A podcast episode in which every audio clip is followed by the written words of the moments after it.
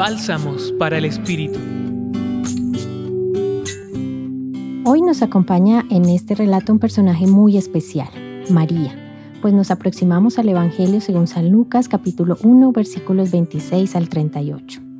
Este texto se concentra en el llamado de Dios por intermedio del ángel Gabriel a una joven prometida a un hombre llamado José de la familia de David. Así que es muy fácil recordar la escena que estamos contemplando.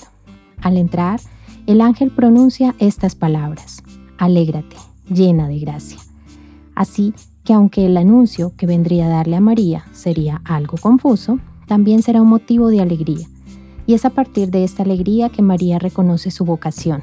De allí este signo particular, la alegría, y una vocación que se apoya en la acción plena de Dios en su vida. Dios, quien ha puesto sus ojos en ella, se complace de todo aquello que hace, es decir, todo lo que hace y hará María es tan auténtico que todo es agradable a Dios. Y eso solo se hace visible a través de esa confianza que se requiere para dar una respuesta al Señor, a partir de la certeza de su amor. Esta vocación le implicará a María una entrega total de todo su ser, su tiempo, su existencia, sus capacidades, sus limitaciones, sus intereses, su feminidad, es decir, todo lo que abarca su proyecto de vida que finalmente se convierte en un servicio constante a Dios.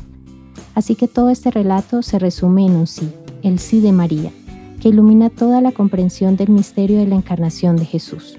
Y hoy, guiados por el Espíritu Santo, contemplemos en esta oración el texto bíblico.